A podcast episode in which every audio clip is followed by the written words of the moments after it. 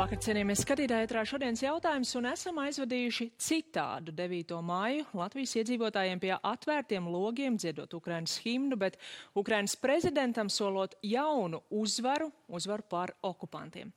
Bet ir, kas mēģina kā allaši, pirmkārt jau Krievija līksmojot par ko kā pēdējos mēnešos ieraudzījis visu pasauli krietni pārspīlēto armijas varenību, un arī citur, arī pie mums nelielai daļai sabiedrības tomēr publiski pieminot karavīrus, kur pēcteči šodien slepkavo Ukrainā. Bez nemieriem, bez būtiskām provokācijām, bet arī ne bez līdzpilsoņu jautājumiem par to, kā tad šodien Latvijā tika nodrošināta sabiedriskā kārtība, un tādēļ šokar studijā iekšlietu ministra Marija Golubeva. Labvakar! Labvakar! Nu, visur plaši bija izziņots arī jūs pats sociālajos tīklos rakstījāt, kas tad ir tas aizliegtais. Šogad 9. maija kontekstā dažādi simboli, karogi, pulsēšanā šo padomjas ar, armiju slavinošo pieminekļu tuvumā, cik galu galā daudz pārkāpumu ir fiksēts? Um, jā, um, es domāju, ka mums vajadzētu sākt ar to, ka šogad ir um, tāda unikāla uh, diena, ka Latvijai ir uh, viena konkrēta diena ar likumu noteikta kā Eiropas uh, atceros, ka Ukraina, gan Eiropas diena, gan Ukrainas upuru piemiņas diena. Un uh, plašākam kontekstam ir svarīgi atcerēties, ka šis ir uh, būtiskākais no Latvijas valsts viedokļa un arī no valdības viedokļa. Mums arī šodien, diemžēl, uh, pienāca ziņa par to, ka 60 bērni gāja boja Ukrainā no uh, Krievijas trieciena. Un mums uh, šajā gadījumā Latvijā vissvarīgākais bija gan noturēt sabiedrisko kārtību, gan nepieļaut uh, kara atbalsta demonstrēšanu, kas var izpausties kā simbolu, burtu zē, Krievijas karogu un citu tam līdzīgu simbolu publiska izmantošana. Un pret to tika ierosināti um, administratīvie procesi, pašlaik 28, bet varētu būt vēl, un 13 personas tika aizturētas. Vai šīs personas vēl joprojām arī atrodas policijas uzraudzībā? Vai? Um, nu, tās personas, kuras tika aicinātas uz iecirkņiem sniegt paskaidrojumu, bija vairākas. Šeit runa ir tieši par aizturētām personām. Uh, cik precīzi no tām pašlaik atrodas vēl uh, aizturēto statusā, es tagad detalizēti nepateikšu, bet pirms uh, raidījuma vēl bija personas, kas tika vēl aiz, bija aizturēto statusā. Kādas bija tās situācijas, kad tika pieņems lēmums tieši par aizturēšanu? Um, bija vairākas situācijas, piemēram, persona atsakas uh, noņemt uh, simbolu vai georga lenti vai kādu citu Krievijas agresijas slavinošo simbolu. Uh, nepakļaujas uh, policijas norādījumam, ka šis simbols jānoņem un nevar ar to mm, atrasties publiskā telpā. Tad šajā gadījumā varēja aizturēt personu. Vai ir kāds incidents, par ko šobrīd policijai ir aizdomas, ka tā nebija nu, tāda individa personīga izpausme, bet tomēr vai nu Krievijas vai ar Kremlu saistītu kādu organizāciju organizētas provokācijas?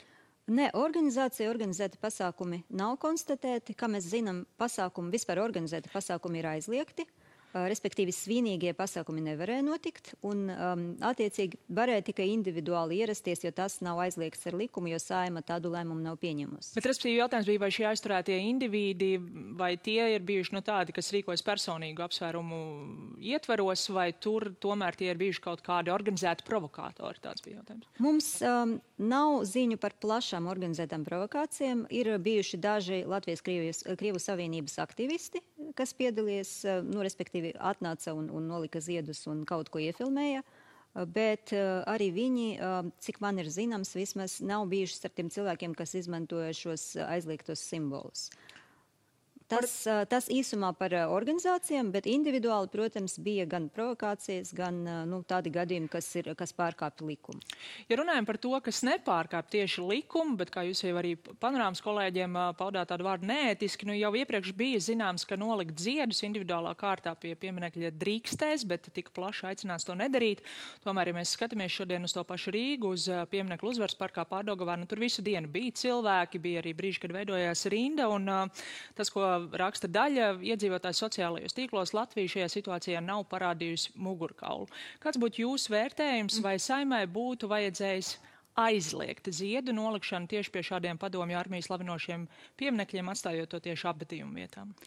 Um, no vienas puses, protams, man kā, kā izpildvaras pārstāvim nevajadzētu norādīt likumdevējiem, ko vajadzēja darīt. Uh, Bet es domāju, ka ja mēs gribējām sagaidīt situāciju, ka tiešām uh, nedrīkst neviens nolikt ziedus pie uh, šī pieminekļa un citiem tam līdzīgiem pieminekļiem, tad būtu bijis jāpieņem tāds lēmums noteikti likumdevējiem.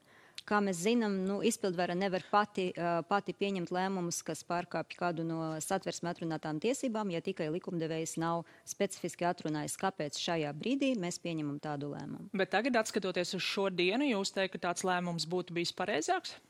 Es teiktu, ka tas lēmums būtu apsverāms noteikti. Uh, protams, es negaidīju, ka neviens neatnāks, jo ir skaidrs, ka daļa mūsu sabiedrības pats saskaņā ar visām aptaujām ap 13% krīvvalodīgo joprojām uh, uzskata, ka var atbalstīt uh, Putina, Krieviju un karu šajā situācijā. Līdz ar to ir skaidrs, ka no, no tā procenta jau varēja principā savākties cilvēku noteikts skaits, kas arī uh, varēja nolikt to ziedus. Bet nu, bez likumdevēja lēmuma, protams, ka uh, aizliegt viņiem to darīt, protams, netuvojoties tuvāk par 200 metriem, neizradot agresijas slavinošus simbolus, uh, policija skaidrs, kā nevarēja tas, ko mēs redzējām, ne tikai nu, tā pavisam individuāli iedzīvotāji, bet arī vēstniecības delegācija, tā var teikt, darbinieki ar vainagu ieradās. Tā arī ir uzskatām par tādu individuālu epizodu šādu vēstniecības delegāciju. Nu, cik man ir zināms, diplomatiskā darbinieku, ja viņš neparkāpj valsts likumus, viņam, tā teikt, liekt nolikt ziedus arī nevar. Bet, ja būtu bijusi tāda speciāla nota vai kaut kāda veida lēmums pieņemts atkal nu, tādā starpvalstu līmenī, tad, protams, mēs varētu rīkoties un viņam arī aizliegt to darīt. Nu, Latvija, protams, nav vienīgā vieta, kur šādas darbības notika. Redzam, pat uh, Igaunijā, Lietuvā, tas ir redzams Lietuvā šķiet pēc video spriežot arī šāda simbolika nebija pilnībā aizliegta. Polijā arī, bet tur atkal savukārt ļoti aktīvi bija protestētāji vairākās vietās, kas protestēja par šiem cilvēkiem, kas nāca nolikt šo ziedus. Krievijas vēstnieks pat tika apliec ar sarkanu krāsu. Mums tas galīgi nebija tik plaši. Bija atsevišķi cilvēki, kas nāca paust savu protestu un sakotnēji sociālajos tīklos parādījās tāda ziņa, ka vienam no šiem kungiem valsts policija ir likusi doties prom no pieminekļa apkārtnes. Tad jūs rakstījāt sociālajos tīklos, ka nē, tas nav pieļaujams un ka tur ir bijis kāds pārpratums, kas jārisina jāzina, kāds tad īsti bija instrukcijas policijai pirms šī datuma, vai bija pateikts, šādi protesti ir pieļaujami? Policija jāievēro šajā gadījumā Latvijas satversme un likumi. Un, protams, miermīlīgs protests nav aizliegts, un miermīlīgs protests var notikt. Respektīvi, personai ir tiesības atrasties tā skaita tā, tā saucama koridora tuvumā, kur Uh, iež, starp iežogojumiem uz, uz tev pieminekļa pusi virzies uh, tie cilvēki, kas vēlēs tur nolikt ziedus. Un šai personai bija visas tiesības tur atrasties, tā skaita arī tekrēklā ar, ar bildēm no, no kara noziegumiem Ukrainā.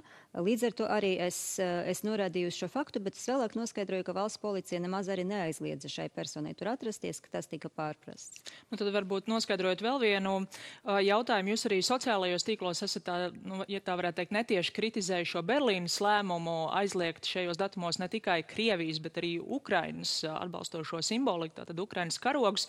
Pie mums nekas tāds nebija. Vienlaikus redzam vienu Twitter ierakstu ierakstu Ainas Sproģis Twitterī raksta, šodien valsts policija aizliedza manam domu biedram demonstrēt Ukrainas karogu, jo tas varot vairot nemierus. Vai jums ir kaut kas zināms par šādiem gadījumiem? Man nav zināms par šādiem gadījumiem. Ja tas tiktu pieļauts no kāda valsts policijas darbinieka puses, tas būtu pilnīgi nepieļaujami un būtu tad ja, arī nu, jāveic uh, dienesta, dienesta pārbauda par šo, bet es uh, tiešām nevaru tagad uz viena tvita pamata apgalvot, ka tas ir noticis. Līdz ar to es neapgalvoju, ka tas ir noticis. Es arī zinu, ka no policijas puses bija liela izpratne par to, ka cilvēki ar Ukrainas karogiem uh, var tur atrasties un protestēt, un cik man ir zināms, vairāki cilvēki ar Ukrainas karogiem arī ir bijuši. Uh, okupācijas pieminekļu tuvumā un arī ir protestējuši.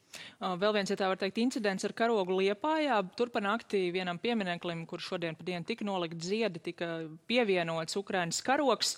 Liepājas pašvaldības darbinieki no rīta to noņēma, bet kā viņi paši ir pauduši portālam Liepājniekiem LV, pēc valsts policijas iepriekš saņemtajām instrukcijām ir noņemts, un valsts policija Twitterī arī par šo gadījumu raksta, ka par to bez saskaņošanas piestiprināts Ukrainas karoks un sākt resoriskā pārējā pārbaude, vai tad šajā gadījumā ir kaut kas pārkāpts? Es domāju, ka tā ir ļoti birokrātiska pieeja šajā gadījumā, jo tā ir salīdzinoši miermīlīga, jā, varbūt ar administratīvām tiesībām ne līdz galam uh, kopā ejoša, bet uh, miermīlīga izpausme, ka Latvijas iedzīvotājs kāds ir paudis savu atbalstu Ukrainai. Es sapratu, ka no pašvaldības puses varbūt varēja būt uh, nu, kaut kāda uh, neizpratne par to, kāpēc, uh, kāpēc tās tā bez saskaņošanas ir noticis.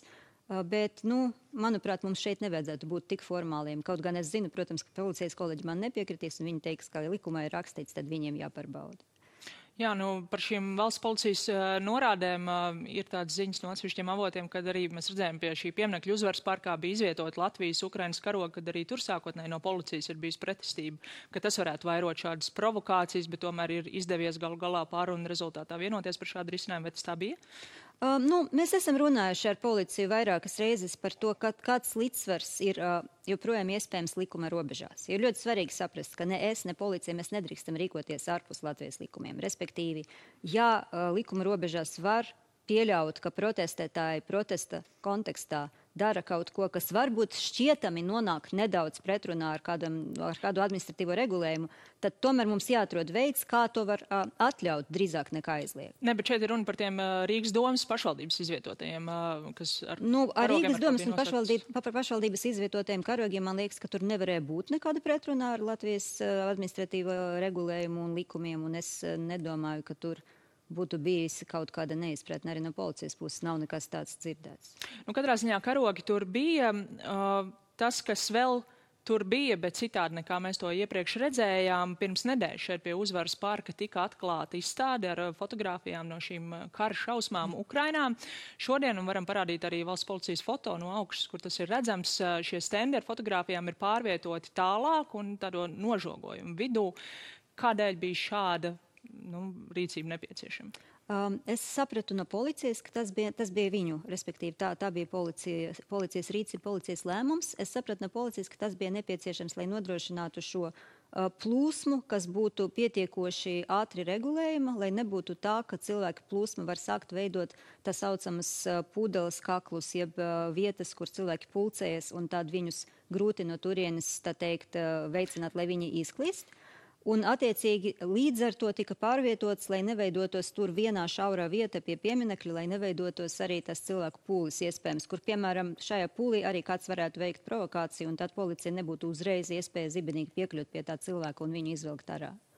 Nu, bet tad, respektīvi, nu, tās barjeras, kas tur organizē šo cilvēku plūsmu, jau varēja izvietot arī neatkarīgi no tā, ka tur atradās eh, šie stendi. Tad lēmums bija tieši šos stendus pārvietot prom no tā teikt. Es no sapratu no policijas, ka viņu prāt, uh, ja stendi paliktu tur, kur bija līdz šim, tad nebūtu iespējams izveidot nu, tādu plūsmi, plūsmi regulējušu nožogojumu, kas būtu pietiekoši pārskatāms policijai. Respektīvi, cilvēki apstātos un varbūt skatītos šīs fotogrāfijas, kas tas laikam būtu, arī bija mērķis. Būtu, jā, tas būtu apsveicami, bet ja cilvēki atkal veidotu pūli, kurā varētu kāds izdarīt kādu provokāciju. Tas atkal nebūtu labi. Ja, cilvēki, ja mēs varētu nodrošināt, ka cilvēki tikai skatās un varētu nodrošināt, ka pa to laiku izveido, neizveidosies pūlis, kurā kāds var, piemēram, izdarīt kaut ko sliktāku vienkārši par vienas georgalēnas izvilkšanu.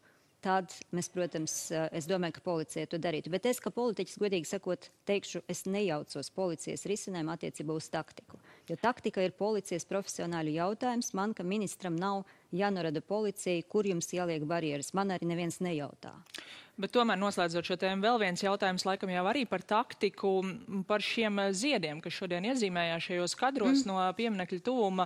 Uh, cilvēki atnāk ar ziediem un nevis paši noliek pie šīs barjeras, kas atdalīja viņus no pieminekļa, bet gan iedod uh, speciāli algotiem cilvēkiem, kas tad ar savām rokām visas dienas garumā nes un nolika šos ziedus pieminekļa tuvumā. Tad pašvaldība, saprot, pēc viņa teiktā, nu, pēc policijas aicinājuma bija algojuši šādus cilvēkus. Kādēļ šāda situācija? Kādēļ nevarēja vienkārši pie sēdes nolikt dzīves? Nu, es domāju, kāpēc tieši šis konkrēts risinājums uh, jājauta policija, bet uh, cik man ir sapratams no policijas vispārēja paskaidrojuma par šo, par šo plānu, ka galvenais bija nepieļaut, ka personas pulcēs tuvāk par 200 metriem no, uh, no pieminekļa, jo to aizliedz likums.